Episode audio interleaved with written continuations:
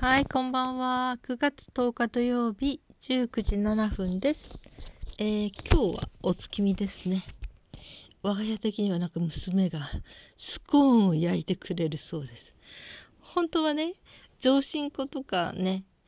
あの、いろいろあれば月見団子を作りたかったみたいなんだけど、何もないのと、今ちょっと私がヘバーデン結節で、あの、甘いものをを控えてるんですよ。甘いもの食べるとこ痛みが。あの要するに炎症してる時にはあのね甘いものっていうのは割と炎症を悪化させるっていうのはよく言われてるのでだから今ね甘いもの控えてんだけどまあそういうのもあってあんことかねそういうものはちょっと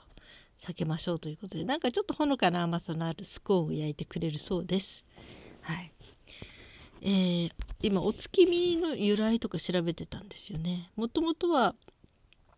中国から入ってきたものらしくてね。うん。あのー、平安時代に、えー、日本に入ってきたらしいですね。はい。そしてあの、お月様で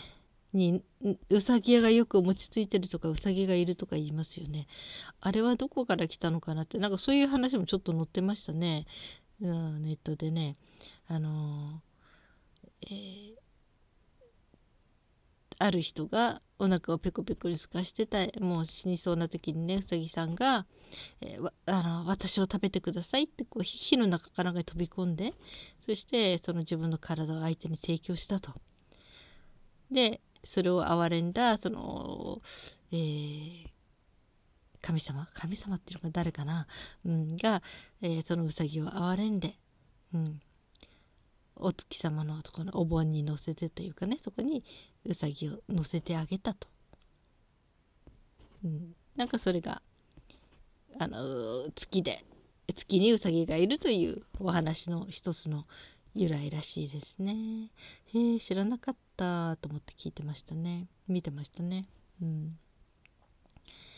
そう月見ね。私の実家の方ではね私実家っていうのはもう母たちがとにかく忙しかったので全然我が家的にイベントったらお正月とクリスマスとまああと子供たちのうん誕生日ぐらい。うん。まあそんだけやればいいんだろうけど。だけど季節の風物詩っていうのはあんまりやんなかったんじゃないかな。うん。あでもちっちゃい時はおひな様でちょっとやったかな。うん。まあ、だけどねあんまりねあのそういうことをしない家だったんですよ。うん、でもね結婚してからはね割となんかその反動が私結構そういう断るごとにイベントをやりたかったんじゃないかな。そして子供たちも面白がったのでね子供が2人揃っててあのー、4人家族でねいる時には結構いろんなイベントやりましたね。でお月見もその一つだったしね。うんえー、お月見というとねやっぱりこう月の見える場所にこうなんかみんなで座って、うん、お団子がある時にお団子を食べたりなんかちょっとお菓子を食べたりでなんとなくそういう月を見てあのススキなんか買ってきたのかな？その日にあったら引っこ抜いていや引っこ抜いてこないね、うん、ススキとかをねあれしながら月見をした覚えがいろいろありますね。うん一番なんかそれっぽかったのはねベランダがあってそこのベランダがちょうど月見える位置にあった家があったんですよ。うん、でその時になんかちょっとベランダのとこに座って電気消して月を見ながら食べたなんかいろいろねおしゃべりしながらあれが一番月見っぽかったですね。あそういえばね平安時代はあの貴族の人たちがね、えー、月見をするのにあの月を見上げるんじゃなくて水面とか坂あの池とかね川とかね海もそう。なんかそういう湖とかそれに映った月をめでてて。そしてまた杯お酒のねなんか杯のに映ったその月を、えめでる見てる。という風にして月を見ていたそうです。あ、なんか不流ですね。そういうのやってみたいですね。うん、私はみんな水のあるところっていうかね、海辺とか川とか湖のそばに住んだことがないので、そんな経験なかったですね。うん、だけどそのねお酒のねなんか杯にお月様が見えるっていうのもいいですねどうしたらそんな角度で見れるんだ、うん、まあ暗くなきゃダメじゃないのかな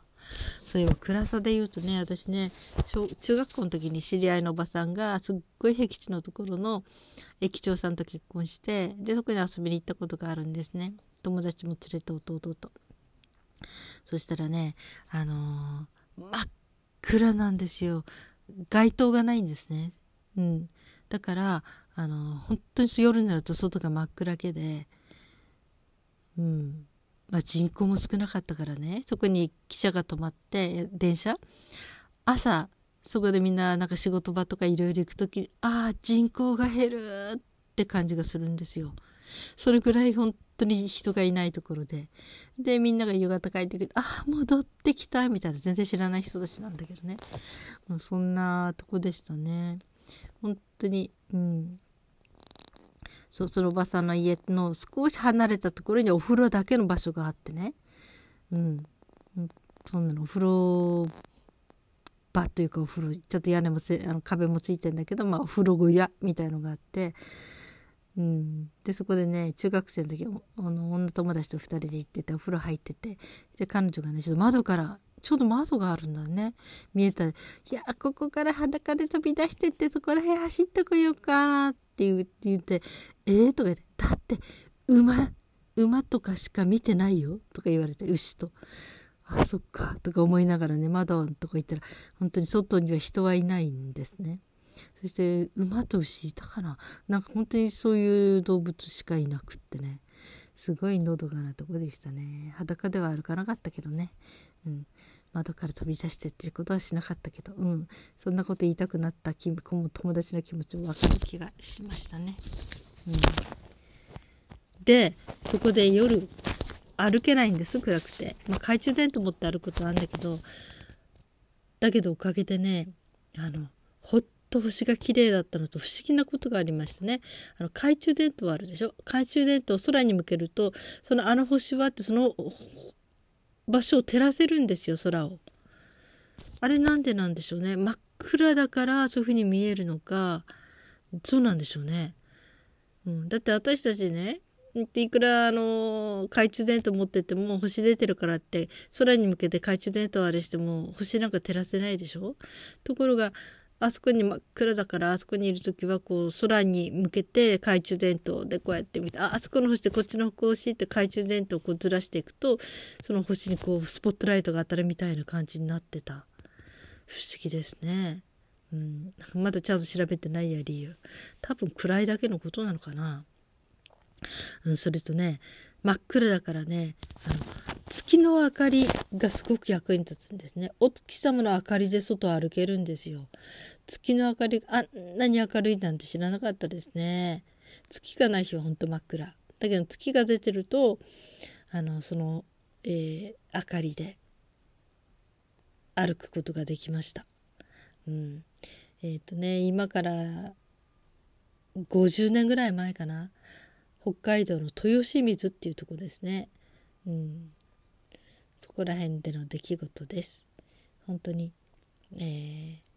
すごいとこでした。うん。私も友達もね、2人で夜誰もいないし通んないから、あの、道端の上にゴロンって寝っ転がって、うん。で、寝たまんま空見て、なんかあの、星が綺麗だから星見たいんだけど、ずっと見てると首痛くなるんですよね。曲げてると。そしたら誰もいないから寝転がっちゃおうか、っつって服のまんま道路に、道路、道に2人でひっくり返って、そして仰向けになってずっと空見てましたね。うん本当になんか本当に田舎でした。うんね、月の明かりがあんなに明るいとはね月がないと歩けないくらい暗いんだから本当に不思議でしたね、うん、今じゃあんまり体験できる場所はないかもしれませんね、うん、はい。そんなんでまあお月見の日ということで、うん、そうだ。杯でお酒っていうことも昔はやったのかしらね。私今ねお酒もちょっと飲んでないんです。うん。私自体はねアルコール大好きなんですよ。だから新婚当時はもう夫と本当に毎日飲んでましたね。その時その時で違うもの買ってきてはね。うん。本当に飲んでた。だけど飲まなくなったのはどの辺りかな。あまず、えー、結婚して何年目かな。もう56年目7年目8年目。それぐらいに私があの保存料のアレルギーになっちゃって。アスピリンがダメになってそれと同じアスピリンと同じ化学構造式のあるものに全て体が反応するようになってそれから、えー、普通のものが食べれなくなった。特に飲めなくなったしあの防腐剤が入ってちゃダメなんですよ。ところがお酒に防腐剤が入ってるんですよ。だってお酒なんて本当は腐らないものでしょ？うん、でなんかあれによるとその水増ししたその水を腐らせないためにいろんな防腐剤が必要だってことを書いてあってそうなんだとか思って、うん、でこの時もね私まだお酒そんなに気にしてなかったんだけどある時焼酎。安い焼酎だったでしょうね。飲んだ途端に顔がガーンって腫れて腫れるってから顔面神経痛みたいにいや顔面麻痺。あの神経がなくあの動かないというか何て言うかな痛みがなくなるというかあの歯医者さんで麻酔の注射した時みたいな感じになっちゃって。でアレルギーの病院行って2回目ですね。その時にあのお酒にあの反応はなくてチェックしてアレルギーチェックいろいろしたんだけど。結局はその保存料のせいだったということが後で分かるんだけどね。だからそれ以来ね飲めなくなったんですよあまりお酒は。あのー、ビールだったらクラシック北海道のねあれが割と無添加らしいんだけどあといろんなものにいろんな添加物が入ってるんですね。まああのブドウ酒ワインやなんかはビオとかあの保存料の入ってないものねあの出てきて最近コンビニにも出るようになりましたよね最近って10年ぐらいあの、えー、保存料無添加っていうのが結構ねコンビニなんかでも買えるようになって嬉しいんだけどそんなあの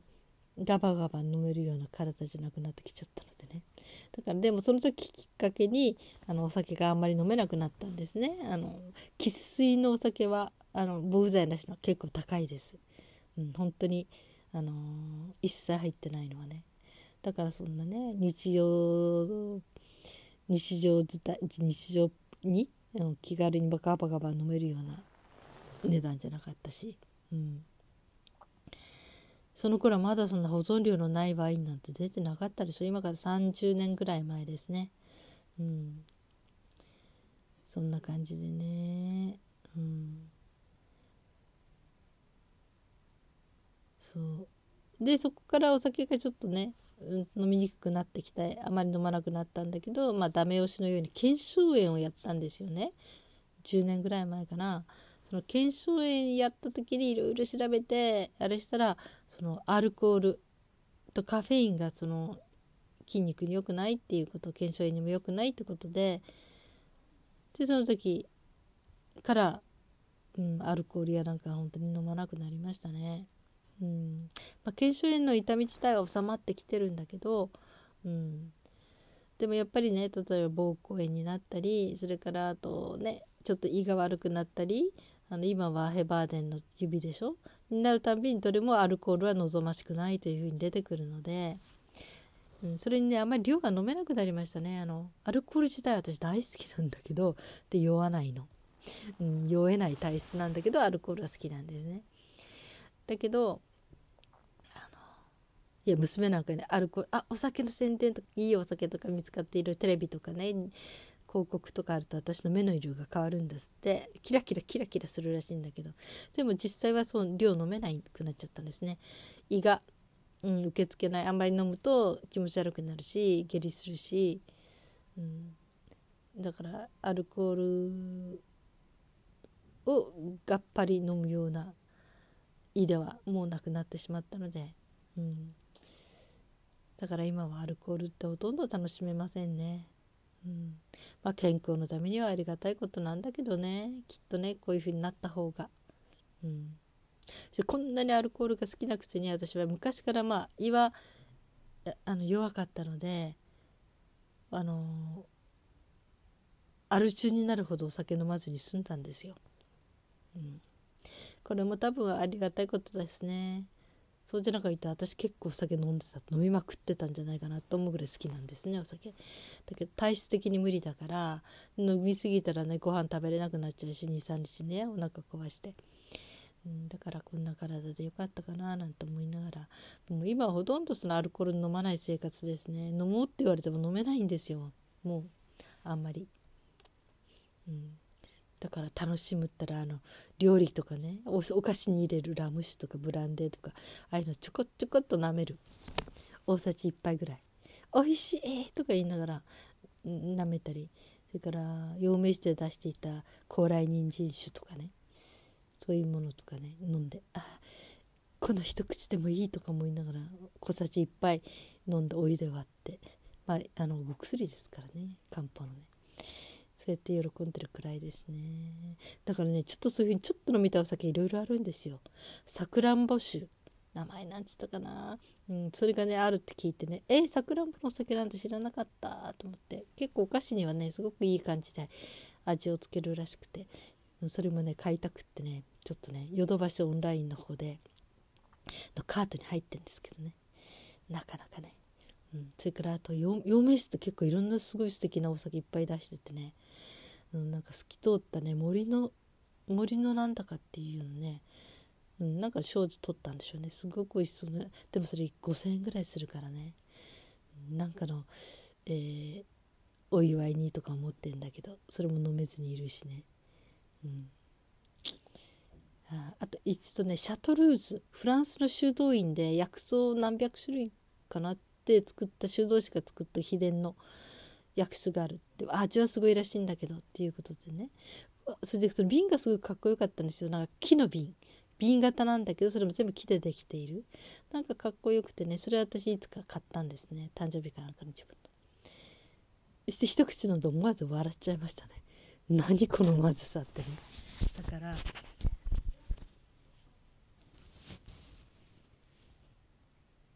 はい、えー、まあ今日はこんな感じでえー、終わります。皆さん今日も一日お疲れ様でした。そしてまた今日も生きていてくださってありがとうございます。それではまた明日。はい。9月11日日曜日5時19分です。おはようございます。珍しく、えー、早朝の録音になります。昨日ね尻切れで尻切れトンボみたいに放送終わっちゃって気にしてました。うん。ほんとね録音してたら娘がね入ってきてこう身振り手振りですごく硬い表情でなんかあのすぐに来てみたいな顔をしていたのでえ何かなとか思って何どんな大変なことが起きたんだろうと思ってびっくりしてもうとにかく異例のことで放送もう切り上げちゃいました。で聞いてみると何のことはない、えー、お月見用に作ったスコーンが焼けたらしくてその焼けて一番あったかい時に食べてもらいたかったらしくてそれで早く来てという表情だったんですね。はあ、まあそんなんであのー、放送の続き録音の続きをしたいと思います。えー、昨日ねえシャトルーズというお酒、えー、修道院でフランスの修道院で修道士たちがなんか300種だったかな？その薬草をいろいろ使って秘伝の薬のようなお酒を作ったということが発端らしくてね、うん、でその、えー、味を私はまずいと表現しましたがあれは決してけなしたんじゃなくてもうどっかですぐ褒めたんですよ。ということをまず伝えなきゃと思って私基本何かをけなしたまんまということはめったにしないというタイプなのでね何かの商品とか、何かの事柄をけなすっていうことはあまりしたくないタイプなのであこれちょっと誤解されたらまずいとか思って、うん、誤解も何もねまずいって言ったんだからそのままでしょうね。でもそれは褒め言葉だったんですね。そのあまりの何て言うのかな媚びのなさ。もうちょっとどっかなんかこう甘みを加えるとかもうちょっとみんなあ美味しいかもしれないと思うような味にすればいいのに本当に、えー、薬草というかこれ薬だなって思って飲まないと飲めない。というね感じの味に仕上げてるということに思わず笑ったんですね。いやーなんというかこのうんえー、本当に媚びのなさという言ったらいいのかな。ストレートとにかく薬であるみたいなそのストレートさ、うん、聞けばいいのであるみたいなね、うん、味はもう関係ありませんみたいな。なんかそれに思わずおかしかった。笑っちゃった。で結局ねうわ何この味とか思いながらやっぱり好きになっちゃったんですね、うん、その苦みが、えー、そんなんでねまた買いたいなと思うんですよあのシャトルーズのね。本当にねえー、あの木の木製のちっちゃな瓶に入っていてちっちゃな瓶外側が木製ってことだったかな？うん。本当になんか見るからにこう部屋にも飾っておけそうなそんな感じだしね。なんかちょっと夢がありますよね昔。昔にねフランスの修道院で薬草をあのね極秘店のなんかそれで合わせて作ったなんて聞くとね今はどこで製造してるんでしょうね。うん。まあ、それでとっても、うん、うん、飲みながらこうい思いが遠くに飛ぶという感じでしたね。うん、ここでちょっとねその思いが飛ぶということでお話ししようかな。えっ、ー、とねあのー、私がそうね高校時代の時とかもう本当に不登校児だったんですよ。学校行けなかったんですね。それでもとってもやっぱり悩んでて社会不適合とか自分がなんか人間失格なんじゃないかみたいに思ってた時に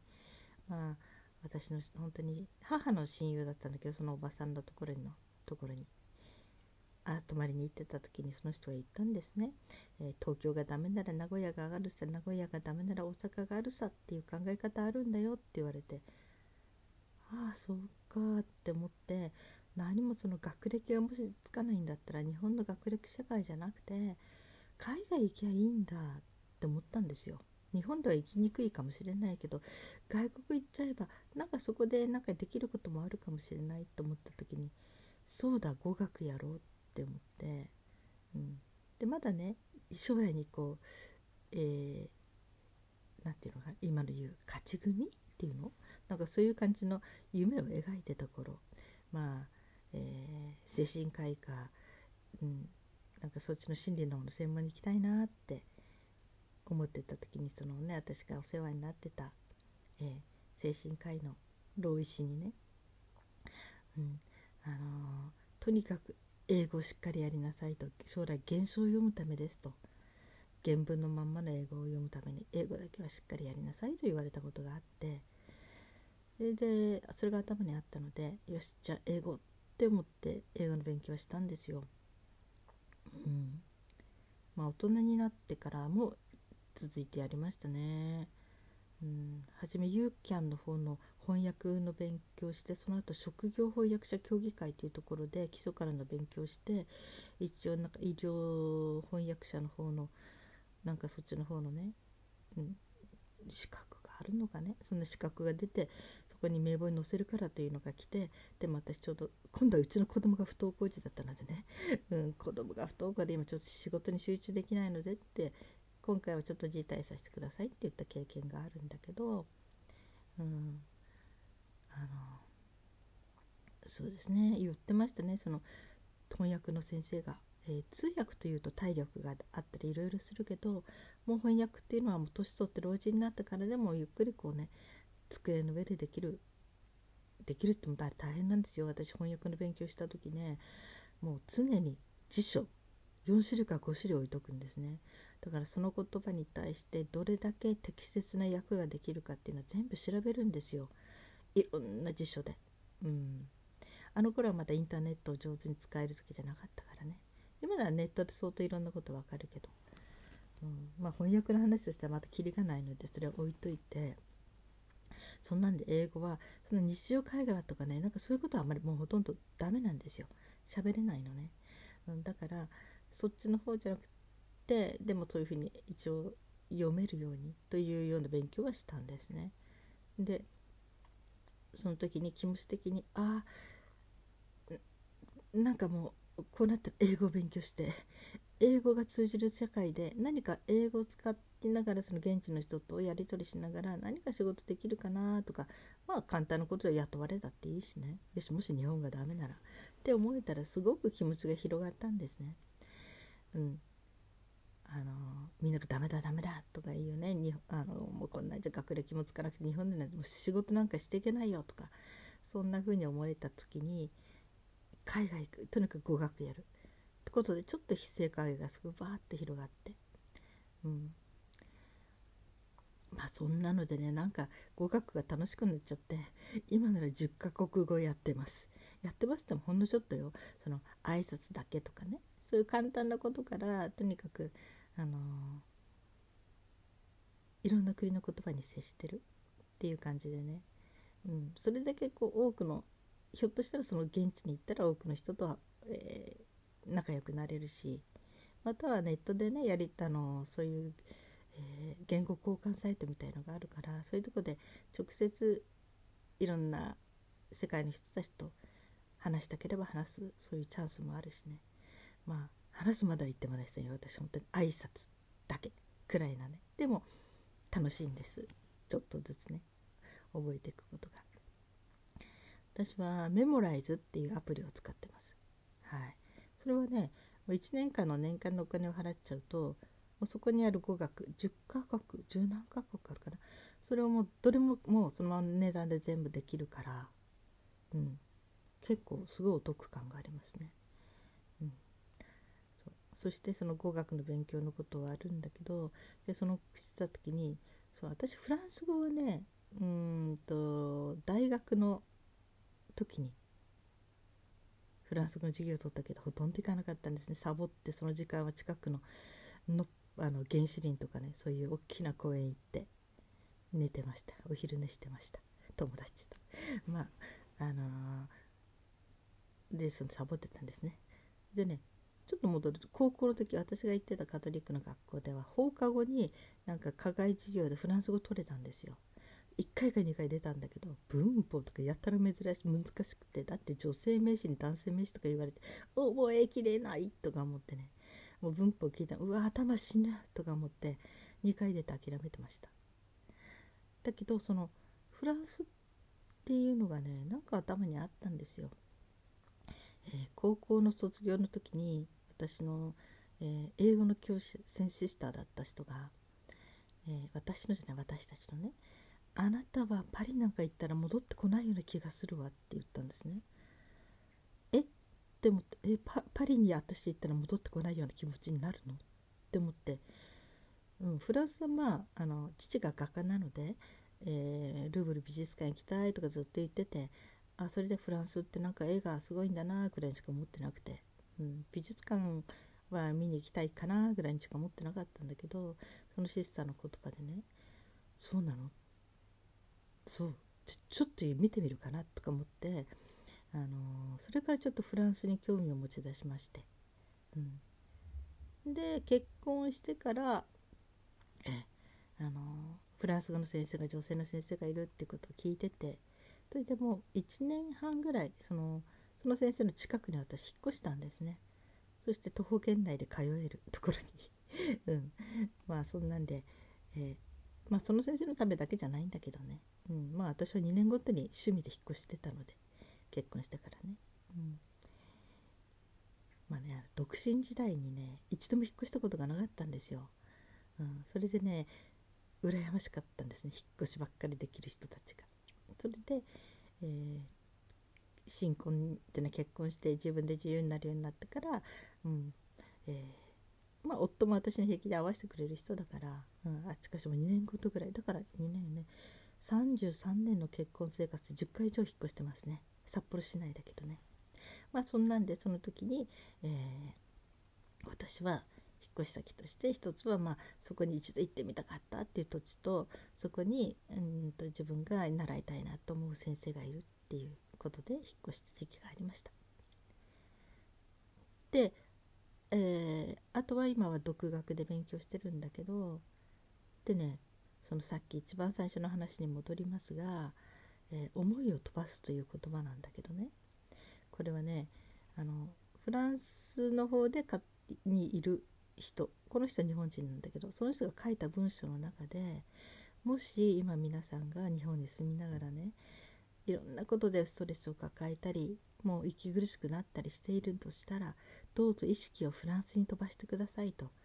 フランスはそれが当たり前なことになってその要するに人の目を気にしすぎるとか自己主張できないとか自分らしくこう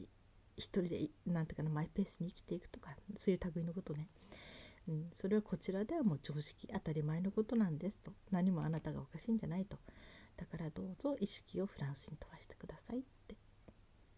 いうことが書いてましたね。そして楽になってくださいっていうことなんですね。ああいい言葉だなと思って意識をフランスに飛ばすというのでそれで私もなんかその言葉がねすごく気に入りましたね。今すぐフランスに行けないフランスには住めなくても日本にいながらでもその、えー、要するに日本の中では受け入れられないかもしれないけどフランスだったらこれは常識で当たり前のことなんだっていうねそういうふうに思えるだけでも自己肯定感が違ってくるなって思ってね楽になるしね、うん、でこの言葉が好きだったんですよね、うん、あの今日の冒頭の方でフランスに飛ばすそのフランスの修道院ので作られたそのお酒を飲みながら、はあ、どんなところでこのどかなねところのどかな田園地帯の近くの中にでもあるような修道院で修道士たちが作ったんだななんてこうイメージしながらねどんな病気がね、この薬で治るだろうか治してあげたいなとか思いながら薬草いっぱい積んできたんだろうかなとか思いながらねそういうのをこういろいろと考えながらちょっと、うん、空想の世界で遊ぶことができる、うん、そうそのシャトルズというのはシャトルーズベルシャトローズかな？正式に。ベルシャトローズルーズ。なんかね緑のねシャトルーズともう一つなんか違う2種類あったような気がするんですね。私が飲んだのはベルシャトルーズですね。うん。まあネットで私買いましたからね。検索したら出てくると一回もし興味のある方お飲みになってください。ちっちゃい小瓶が出てるので、本当に苦い。ある人にとってはまずいかもしれないけどこれが癖になりますね。はい。まあそんなんで。えはあ今日は日曜日ですね。うん、皆様良い一日をお過ごしくださいね。まあ、お仕事がある方もお仕事のない方も素敵な日になりますように。そしてまた生きていてくださってありがとうございました。それではまた明日。はい、9月11日日曜日5時19分です。おはようございます。珍しく、えー、早朝の録音になります。え昨日ね、シリキロでシリキレトンボみたいに放送終わっちゃって気にしてました。うん。ほんとね、録音してたら娘がね、入ってきてこう身振り手振りですごく硬い表情で、なんかあのもうすぐに来てみたいな顔をしていたので、え、何かな？とか思って、何、どんな大変なことが起きたんだろう？と思ってびっくりしてもうとにかく異例のことで放送もう切り上げちゃいました。で聞いてみると何のことはない、えー、お月見用に作ったスコーンが焼けたらしくてその焼けて一番あったかい時に食べてもらいたかったらしくてそれで早く来てという表情だったんですね、はあ、まあそんなんであの放送の続き録音の続きをしたいと思います、えー、昨日ね、えシャトルーズというお酒、え、修道院でフランスの修道院で修道士たちがなんか300種だったかな？その薬草をいろいろ使って秘伝の薬のようなお酒を作ったということが発端らしくてね、うん、でそのえー、味を私はまずいと表現しましたがあれは決してけなしたんじゃなくてもうどっかですぐ褒めたんですよ。ということをまず伝えなきゃと思って私基本何かをけなしたまんまということはめったにしない。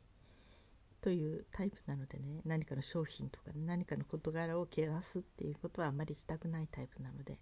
あこれちょっと誤解されたらまずいとか思って、うん、誤解も何もねまずいって言ったんだからそのままでしょうね。でもそれは褒め言葉だったんですね。そのあまりの何て言うのかな媚びのなさ。もうちょっとどっかなんかこう甘みを加えるとかもうちょっとみんなあ美味しいかもしれないと思うような味にすればいいのに本当に、えー、薬草というかこれ薬だなって思って飲まないと飲めない。というね感じの味に仕上げてるということに思わず笑ったんですね。いやーなんというかこのうん、えー、本当に媚びのなさという言ったらいいのかな。ストレートとにかく薬であるみたいなそのストレートさ、うん、聞けばいいのであるみたいなね、うん、味はもう関係ありませんみたいな。なんかそれに思わずおかしかった。笑っちゃった。で結局ねうわ何この味とか思いながらやっぱり好きになっちゃったんですね、その苦みが、えー、そんなんでねまた買いたいなと思うんですよあのシャトルーズのね。本当にね、えー、あの木の木製のちっちゃな瓶に入っていてちっちゃな瓶外側が木製ってことだったかな？うん。本当になんか見るからにこう部屋にも飾っておけそうなそんな感じだしね。なんかちょっと夢がありますよね。昔々に。ねフランスの修道院で薬草をあのね極秘店のなんかそれで合わせて作ったなんて聞くとね。今はどこで製造してるんでしょうね。うん。まあそれでとってもうん、うん、飲みながらこう思いが遠くに飛ぶという感じでしたね。うん。ここでちょっとねその思いが飛ぶということでお話ししようかな。えーとねあのー、私がそうね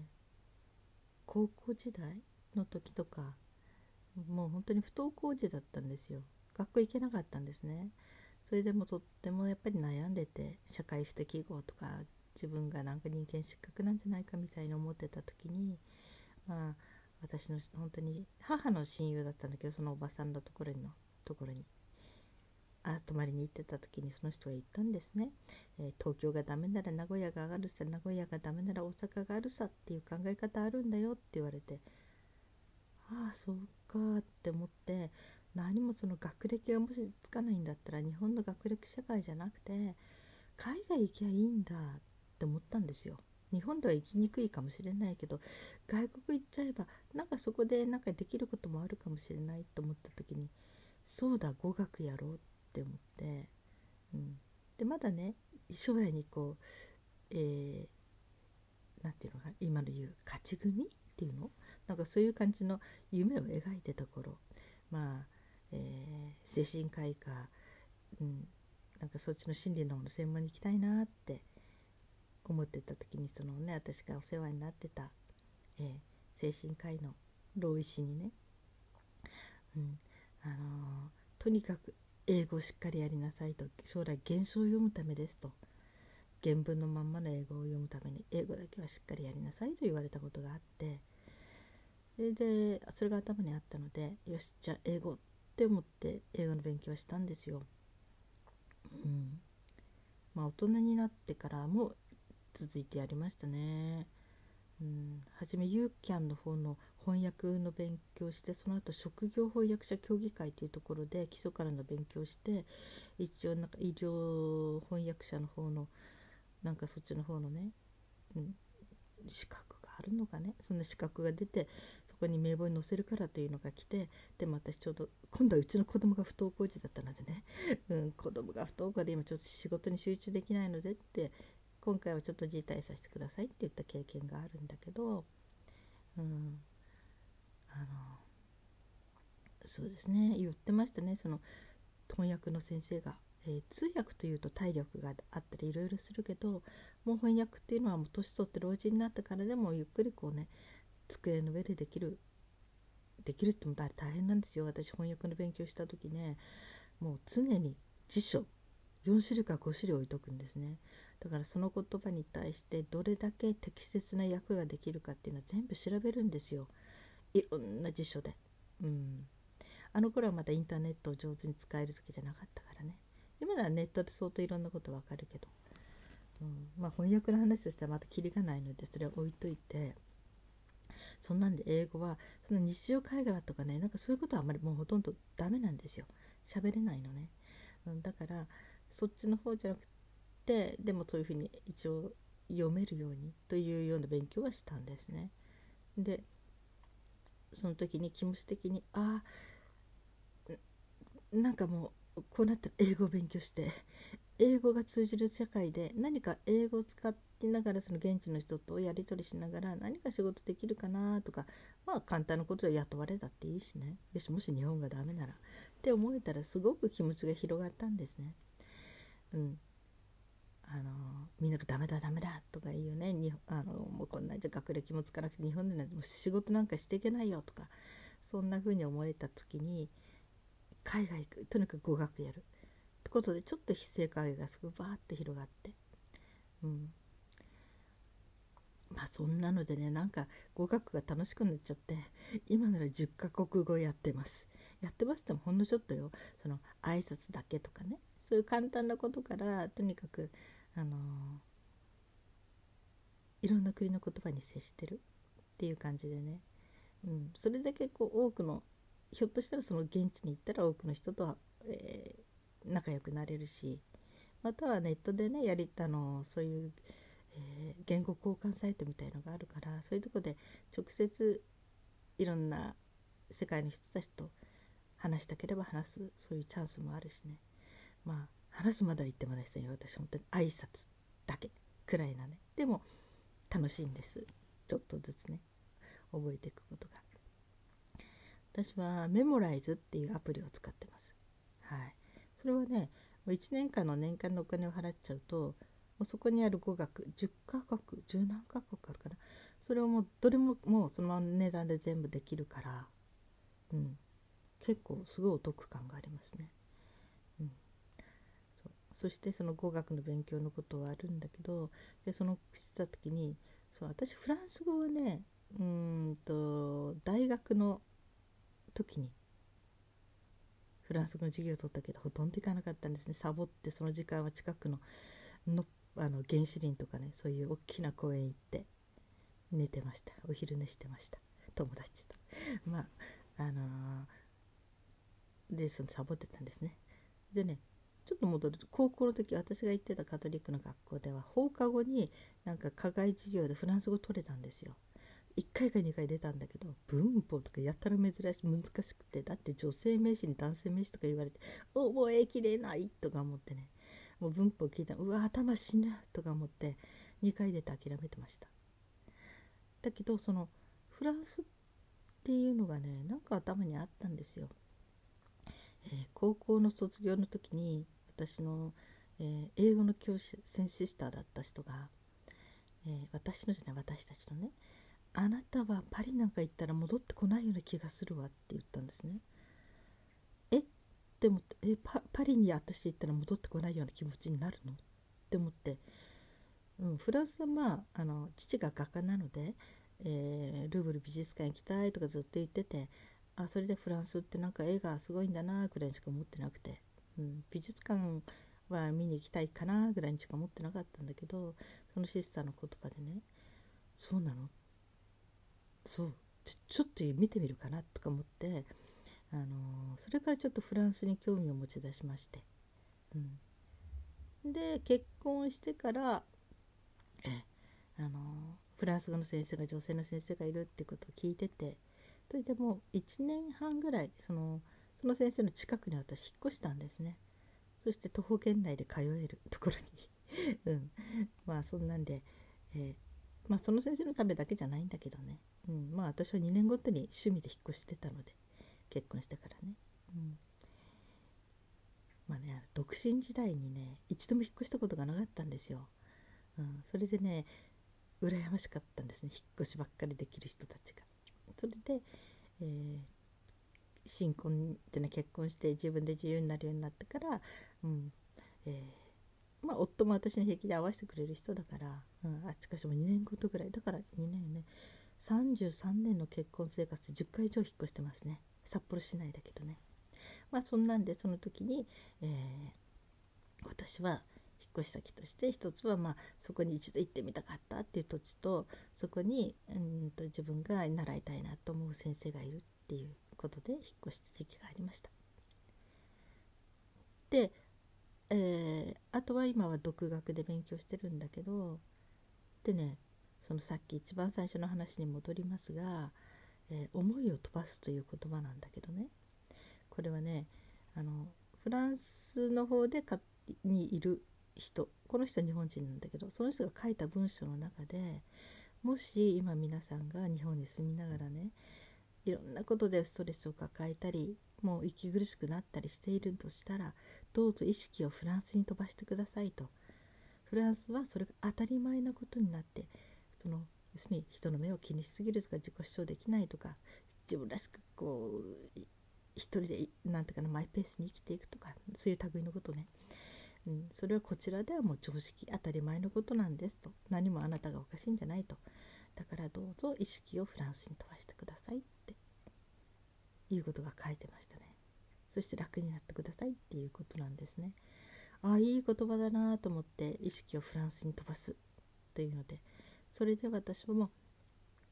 なんかその言葉がねすごく気に入りましたね。今すぐフランスに行けないフランスには住めなくても日本にいながらでもその、えー、要するに日本の中では受け入れられないかもしれないけどフランスだったらこれは常識で当たり前のことなんだっていうねそういうふうに思えるだけでも自己肯定感が違ってくるなって思ってね楽になるしね、うん、でこの言葉が好きだったんですよね、うん、であの今日の冒頭の方でフランスに飛ばすそのフランスの修道院ので作られたそのお酒を飲みながら、はあ、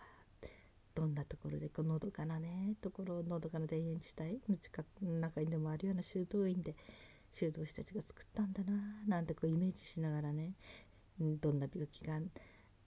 ね、この薬で治るだろうか治してあげたいなとか思いながら薬草いっぱい積んできたんだろうかなとか思いながらね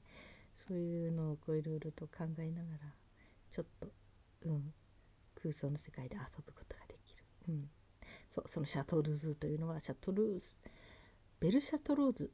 かな正式にベルシャルトルーズ。ルーズなんかね緑のねシャルトルーズともう一つなんか違い2種類あったような気がするんですね。私が飲んだのはベルシャルトルーズですね。うん。まあネットで私買いましたからね。検索したら出てくると思います。一回もし興味のある方お飲みになってください。ちっちゃい小瓶が出てるので、ね、本当に苦い。ある人にとってはまずいかもしれないけどこれが癖になりますね。はい。まあそんなんで。あ今日は日曜日ですね。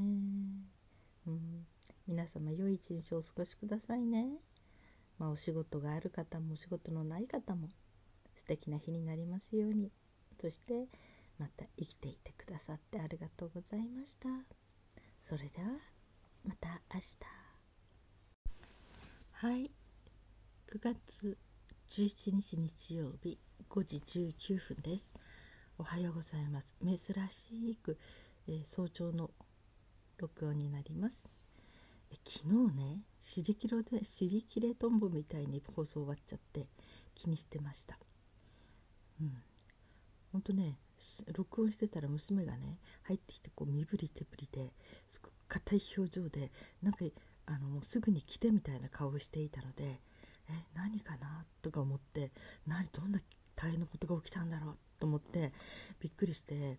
もうとにかくもう異例のことで放送もう切り上げちゃいました。で聞いてみると何のことはない、えー、お月見用に作ったスコーンが焼けたらしくてその焼けて一番あったかい時に食べてもらいたかったらしくてそれで早く来てという表情だったんですね。はあ、まあそんなんであの放送の続き録音の続きをしたいと思います。えー、昨日ね、えシャトルーズというお酒、えー、修道院でフランスの修道院で修道士たちがなんか300種だったかな？その薬草をいろいろ使って秘伝の薬のようなお酒を作ったということが発端らしくてね。うん、でその、えー、味を私はまずいと表現しましたがあれは決してけなしたんじゃなくてもうどっかですぐ褒めたんですよ。ということをまず伝えなきゃと思って私基本何かをけなしたまんまということはめったにしないというタイプなのでね何かの商品とか何かの事柄をけなすっていうことはあまりしたくないタイプなのであこれちょっと誤解されたらまずいとか思って、うん、誤解も何もねまずいって言ったんだからそのままでしょうねでもそれは褒め言葉だったんですね。そのあまりの何て言うのかな媚びのなさ。もうちょっとどっかなんかこう甘みを加えるとかもうちょっとみんなあ美味しいかもしれないと思うような味にすればいいのに本当に、えー、薬草というかこれ薬だなって思って飲まないと飲めない。というね感じの味に仕上げてるということに思わず笑ったんですね。いやーなんというかこのうん、えー、本当に媚びのなさという言ったらいいのかな。ストレートとにかく薬であるみたいなそのストレートさ、うん、聞けばいいのであるみたいなね、うん、味はもう関係ありませんみたいな。なんかそれに思わずおかしかった。笑っちゃった。で結局ねうわ何この味とか思いながらやっぱり好きになっちゃったんですね、うん、その苦みが、えー、そんなんでねまた買いたいなと思うんですよあのシャトルーズのね。本当にねえー、あの木の木製のちっちゃな瓶に入っていてちっちゃな瓶外側が木製ってことだったかな？うん。本当になんか見るからにこう部屋にも飾っておけそうなそんな感じだしね。なんかちょっと夢がありますよね昔昔に。ねフランスの修道院で薬草をあのね極秘店のなんかそれで合わせて作ったなんて聞くとね今はどこで製造してるんでしょうね。うん。まあ、それでとっても、うん、うん、飲みながらこう思いが遠くに飛ぶという感じでしたね。うん、ここでちょっとねその思いが飛ぶということでお話ししようかな。えーとねあのー、私がそうね高校時代の時とかもう本当に不登校児だったんですよ。学校行けなかったんですねそれでもとってもやっぱり悩んでて社会不適合とか自分がなんか人間失格なんじゃないかみたいに思ってた時にまあ私の本当に母の親友だったんだけどそのおばさんのところにのところにあ泊まりに行ってた時にその人が言ったんですね、えー、東京がダメなら名古屋が上がるさ名古屋がダメなら大阪があるさっていう考え方あるんだよって言われてああそうかって思って何もその学歴がもしつかないんだったら日本の学歴社会じゃなくて海外行きゃいいんだって思ったんですよ。日本では行きにくいかもしれないけど外国行っちゃえばなんかそこでなんかできることもあるかもしれないと思った時にそうだ語学やろうってって思って、うん、でまだね将来にこう何、えー、て言うのか今の言う勝ち組っていうの？なんかそういう感じの夢を描いてた頃。まあえー、精神科医か、うん、なんかそっちの心理のの専門に行きたいなって思ってた時にそのね私がお世話になってた、えー、精神科医の老医師にね、うん。あのー、とにかく英語をしっかりやりなさいと将来原書を読むためですと原文のまんまの英語を読むために英語だけはしっかりやりなさいと言われたことがあってそれでそれが頭にあったのでよしじゃあ英語って思って英語の勉強をしたんですよ。うん、まあ大人になってからも続いてやりましたね。うん、初めユーキャンの方の翻訳の勉強してその後職業翻訳者協議会というところで基礎からの勉強して一応なんか医療翻訳者の方のなんかそっちの方のね、うん、資格があるのかね？そんな資格が出てそこに名簿に載せるからというのが来てでも私ちょうど今度はうちの子供が不登校児だったのでね、うん、子供が不登校で今ちょっと仕事に集中できないのでって今回はちょっと辞退させてくださいって言った経験があるんだけど、うん、あのそうですね。言ってましたね。その翻訳の先生が、えー、通訳というと体力があったりいろいろするけどもう翻訳っていうのはもう年取って老人になったからでもゆっくりこうね机の上でできるできるっても大変なんですよ。私翻訳の勉強した時ねもう常に辞書4種類か5種類置いとくんですね。だからその言葉に対してどれだけ適切な訳ができるかっていうのは全部調べるんですよ。いろんな辞書で。うん。あの頃はまだインターネットを上手に使える時じゃなかったからね。今ではネットで相当いろんなことわかるけど、うん、まあ翻訳の話としてはまたキリがないのでそれを置いといて。そんなんで英語はその日常会話とかねなんかそういうことはあんまりもうほとんどダメなんですよ。喋れないのね、うん、だからそっちの方じゃなくてでもそういうふうに一応読めるようにというような勉強はしたんですね。でその時に気持ち的にあなんかもうこうなったら英語を勉強して英語が通じる世界で何か英語を使いながらその現地の人とやり取りしながら何か仕事できるかなとかまあ簡単なことで雇われたっていいしねよしもし日本がダメならって思えたらすごく気持ちが広がったんですね。うん、あのみんながダメだダメだとか言うね。にあのもうこんなじゃ学歴もつかなくて日本でなんても仕事なんかしていけないよとかそんな風に思えた時に海外行く。とにかく語学やる。ってことでちょっと非正会がすごいバーッと広がって。うん。まあそんなのでねなんか語学が楽しくなっちゃって今なら10カ国語やってます。やってますってもほんのちょっとよ。その挨拶だけとかね。そういう簡単なことからとにかくあのいろんな国の言葉に接してるっていう感じでね、うん、それだけこう多くのひょっとしたらその現地に行ったら多くの人とは、えー、仲良くなれるしまたはネットでねやりたのそういう、えー、言語交換サイトみたいのがあるからそういうとこで直接いろんな世界の人たちと話したければ話すそういうチャンスもあるしね。まあ話まだ言ってもですね私本当に挨拶だけくらいなねで。も楽しいんです。ちょっとずつね覚えていくことが。私はメモライズっていうアプリを使ってます。はい。それはね1年間の年間のお金を払っちゃうともうそこにある語学10カ国10何カ国あるかな。それをもうどれももうその値段で全部できるからうん。結構すごいお得感がありますね。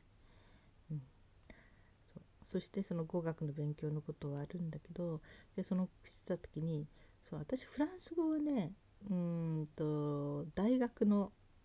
時にフランス語の授業を取ったけどほとんど行かなかったんですね。サボってその時間は近くののあの原始林とかねそういう大きな公園行って寝てました。お昼寝してました。友達と。まああのー、でそのサボってたんですね。でねちょっと戻ると高校の時私が行ってたカトリックの学校では放課後になんか課外授業でフランス語取れたんですよ。1回か2回出たんだけど文法とかやったら珍しい難しくてだって女性名詞に男性名詞とか言われて覚えきれないとか思ってね。もう文法聞いたうわ頭死ぬとか思って2回出て諦めてました。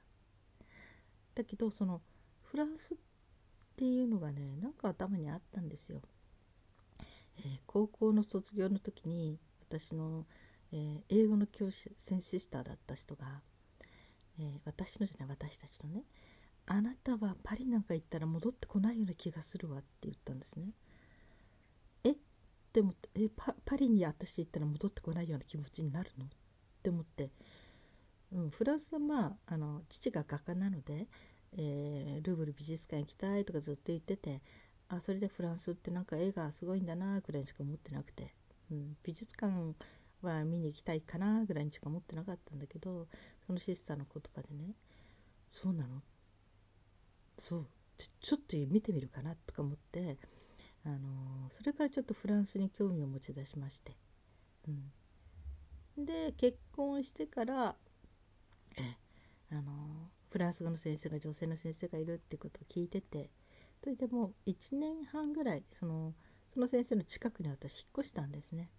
そして徒歩圏内で通えるところに。うん。まあそんなんで、えー、まあその先生のためだけじゃないんだけどね、うん、まあ私は2年ごとに趣味で引っ越してたので結婚してからね、うん、まあね独身時代にね一度も引っ越したことがなかったんですよ、うん、それでね羨ましかったんですね。引っ越しばっかりできる人たちが。それで、えー新婚ってね結婚して自分で自由になるようになってから、うんえー、まあ、夫も私の平気で合わせてくれる人だから、うん、あしかしも2年ごとぐらいだから2年ね。33年の結婚生活で10回以上引っ越してますね。札幌市内だけどね。まあそんなんでその時に、えー、私は引っ越し先として一つはまあそこに一度行ってみたかったっていう土地とそこにうんと自分が習いたいなと思う先生がいるっていうことで引っ越した時期がありました。で、えー、あとは今は独学で勉強してるんだけどでねそのさっき一番最初の話に戻りますが、えー、思いを飛ばすという言葉なんだけどねこれはねあのフランスの方でかにいる人この人は日本人なんだけどその人が書いた文章の中でもし今皆さんが日本に住みながらねいろんなことでストレスを抱えたりもう息苦しくなったりしているとしたらどうぞ意識をフランスに飛ばしてくださいと。フランスはそれが当たり前なことになってその要するに人の目を気にしすぎるとか自己主張できないとか自分らしくこう一人で何ていうかなマイペースに生きていくとかそういう類のことね、うん、それはこちらではもう常識当たり前のことなんですと。何もあなたがおかしいんじゃないと。だからどうぞ意識をフランスに飛ばしてくださいっていうことが書いてましたね。そして楽になってくださいっていうことなんですね。ああいい言葉だなと思って意識をフランスに飛ばすというのでそれで私もなんかその言葉がねすごく気に入りましたね。今すぐフランスに行けないフランスには住めなくても日本にいながらでも、えー、要するに日本の中では受け入れられないかもしれないけどフランスだったらこれは常識で当たり前のことなんだっていうね。そういうふうに思えるだけでも自己肯定感が違ってくるなって思ってね。楽になるしね、うん、でこの言葉が好きだったんですよね、うん、であの今日の冒頭の方でフランスに飛ばすそのフランスの修道院ので作られたそのお酒を飲みながら、どんなところでこののどかなねところのどかな田園地帯の近く中にでもあるような修道院で修道士たちが作ったんだななんてこうイメージしながらねどんな病気がね、この薬で治るだろうか治してあげたいなとか思いながら薬草いっぱい積んできたんだろうかなとか思いながらねそういうのをこういろいろと考えながらちょっと、うん、空想の世界で遊ぶことができる、うん、そうそのシャトルズというのはシャトルーズベルシャトローズかな正式にベルシャトローズルーズ。なんかね緑のねシャトルーズともう一つなんか違う2種類あったような気がするんですね。私が飲んだのはベルシャトルーズですね。うん。まあネットで私買いましたからね。検索したら出てくると思います。一回もし興味のある方お飲みになってください。ちっちゃい小瓶が出てるので、ね、本当に苦い。ある人にとってはまずいかもしれないけどこれが癖になりますね。はい。まあそんなんで。あ今日は日曜日ですね。うん。皆様良い一日をお過ごしくださいね。まあお仕事がある方もお仕事のない方も素敵な日になりますように。そしてまた生きていてくださってありがとうございました。それではまた明日。